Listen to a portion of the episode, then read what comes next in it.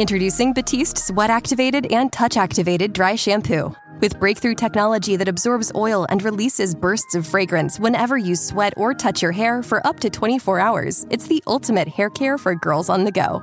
Try the newest dry shampoo that's activated by you. Batiste, the future of hair care is here. Buy Batiste Dry Shampoo online or in store at your nearest retailer.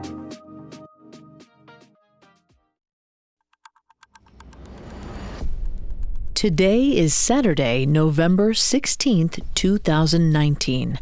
On this day in 1971, 10 year old Carmen Colon disappeared after visiting a drugstore in Rochester, New York. She was found dead two days later, setting off a string of alliterative killings known as the Alphabet Murders. And the perpetrator is still at large.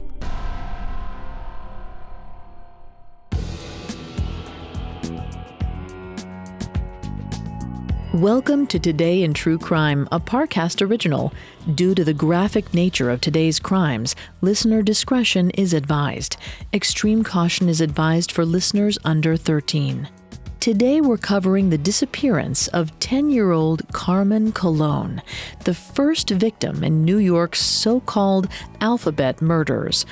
Let's go back to the afternoon of November 16, 1971, a little after 4:30 p.m.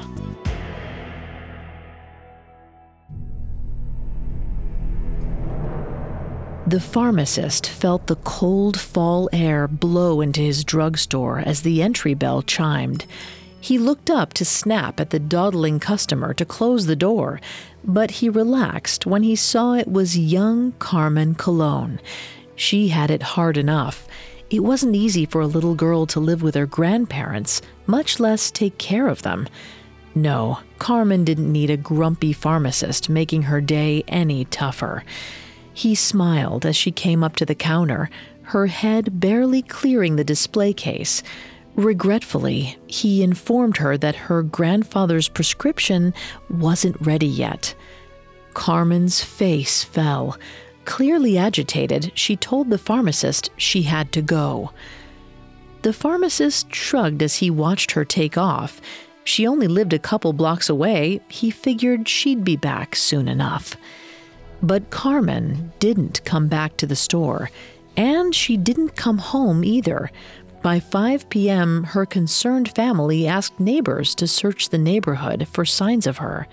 Little did they know, Carmen was no longer in Rochester. She was near the town of Churchville, almost 20 miles to the west, running for her life. Around 5:30 p.m., drivers motoring down Highway 490 saw a little girl, naked from the waist down, running alongside the road. Nobody bothered to stop. Later on, these witnesses gave a litany of reasons for speeding past her. With the sun going down, it was hard to see clearly. They were driving too fast to stop. They thought she was only throwing a tantrum. The list went on and on, but the fact remained this was the last time anyone saw Carmen Colon alive. Two days later, two teenage boys were riding their bikes down Stearns Road in the nearby town of Churchville. As they pedaled along, one of them noticed what he thought was a large doll resting at the bottom of a ditch. But it wasn't a doll. It was Carmen Colon's dead body. Upon examining the body, the police determined that Carmen had been sexually assaulted and manually strangled, meaning her killer had choked her with his bare hands. Her pants and underwear were found near the I 490 exit for Churchville. Investigators believed she'd been killed there, then dumped where her body was found. Carmen's death rattled the city of Rochester. The community rallied to her cause, offering a reward to anyone who provided information that helped solve the case. But despite their best efforts, the police were unable to track down Carmen's murderer. Although the motorists who had seen her running down the highway had noticed a car pulling up to her, nobody could identify the make or model. In 1971, DNA testing wasn't an option yet, and even if the technology had been available back then, the detectives weren't able to gather any serological evidence, or in layman's terms, any bodily fluids. The police continued to pursue every possible lead, but there didn't seem to be any clues leading to the killer.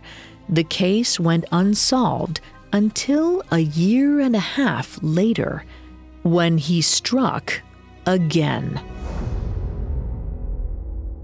Coming up, the so called alphabet murders capture the public's attention. Hey, it's Kaley Cuoco for Priceline. Ready to go to your happy place for a happy price? Well, why didn't you say so? Just download the Priceline app right now and save up to 60% on hotels. So, whether it's Cousin Kevin's Kazoo concert in Kansas City, go Kevin, or Becky's Bachelorette Bash in Bermuda, you never have to miss a trip ever again. So, download the Priceline app today. Your savings are waiting. Go to your happy place for a happy price. Go to your happy price, Priceline. And now back to the story. The disappearance and subsequent murder of Carmen Colon on November 16, 1971, sent shockwaves through the Rochester community. The residents of Carmen's Bull Run neighborhood couldn't comprehend how someone could do such horrible things to an innocent little girl. To encourage witnesses to come forward, a $6,000 reward was offered for anyone who had information that led to the killer. Today, that would be worth about $35,000. But nobody was able to provide any meaningful information. Carmen's killer continued to roam the streets undetected. And on April 2nd, 1973, he took another little girl's life. Around 5 o'clock that evening, 11 year old Rochester resident Wanda Walkowicz went to the store to pick up some groceries. By 8 p.m., she hadn't come home. With the Carmen Colon murder surely in the back of her mind, Wanda's mother called the police. 14 hours later, she got the call that every parent dreads. Her daughter had been killed. Wanda's body was discovered at a rest stop in Webster, about 15 miles east of Rochester. Police immediately noticed similarities between Wanda's murder and the Carmen Colon case. Both Wanda and Carmen were about the same age. Like Carmen, Wanda was Roman Catholic and had a turbulent home life. She was killed in almost the same manner as Carmen, sexually assaulted and then strangled. And her murder had the same alliterative quality as Carmen's. Wanda Walkowicz's body was found in Webster. The similarities between the two cases led the police to consider that both girls had been killed by the same man. As the public caught wind of the connection, the murders became known as the double initial killings, or alphabet murders. This time around, the detectives had much more to go on. They received an anonymous tip from someone who claimed to have seen Wanda being forced into a Dodge Dart. Two girls Wanda's age said a man had tried to lure them into his Ford LTD a few days before Wanda disappeared. A third witness told investigators he spotted Wanda crying in a green Ford Pinto driven by a tattooed man. But none of these leads went anywhere. The trail to the killer went cold once again. As the police searched high and low, the murderer lurked in the shadows. And on November 26, 1973, he claimed another victim. Just over two years after Carmen Colon's murder, 10 year old Michelle Maenza disappeared while walking home from school. Two days later, her dead body was discovered in Macedon, about 20 miles east of Rochester. Like Carmen Colon and Wanda Walkowicz, Michelle had been sexually assaulted and strangled. Investigators became more certain than ever that the same man had perpetrated all three murders. Two similar deaths could be a coincidence, but three indicated a pattern.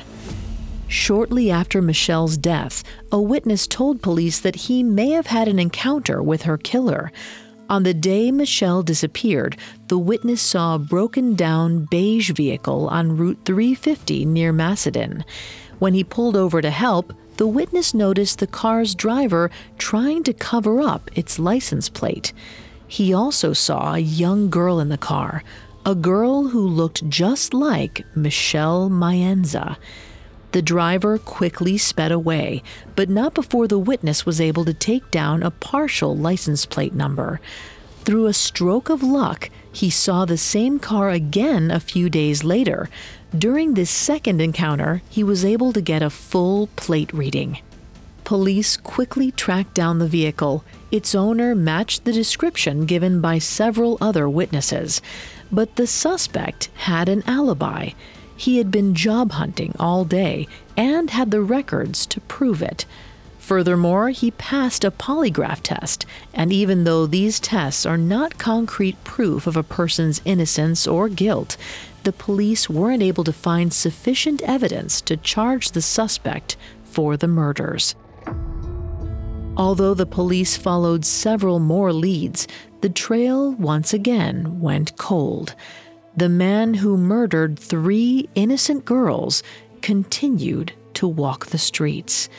He was never caught. As of 2019, several potential suspects for these murders have been considered. However, despite some promising leads, none were ever charged with killing Carmen Colon, Wanda Walkowicz, and Michelle Maenza. The alphabet murders captured America's imagination at a time when serial killers were beginning to gain notoriety.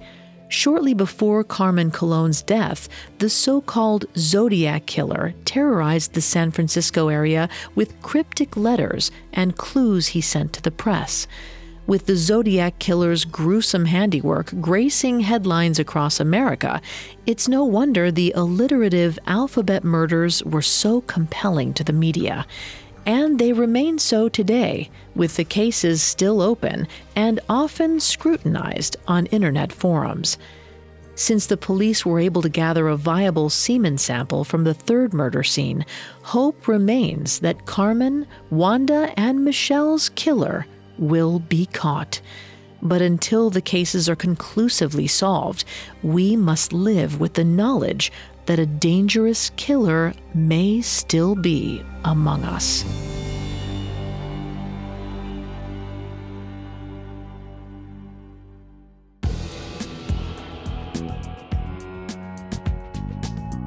Thanks for listening to Today in True Crime. I'm Vanessa Richardson. For more information on this subject matter, check out our Unsolved Murders episodes on the Alphabet Murders. Today in True Crime is a Parcast original. You can find more episodes of Today in True Crime and all other Parcast originals for free on Spotify. Not only does Spotify already have all of your favorite music, but now Spotify is making it easy for you to enjoy all of your favorite Parcast originals, like Today in True Crime, for free from your phone, desktop, or smart speaker.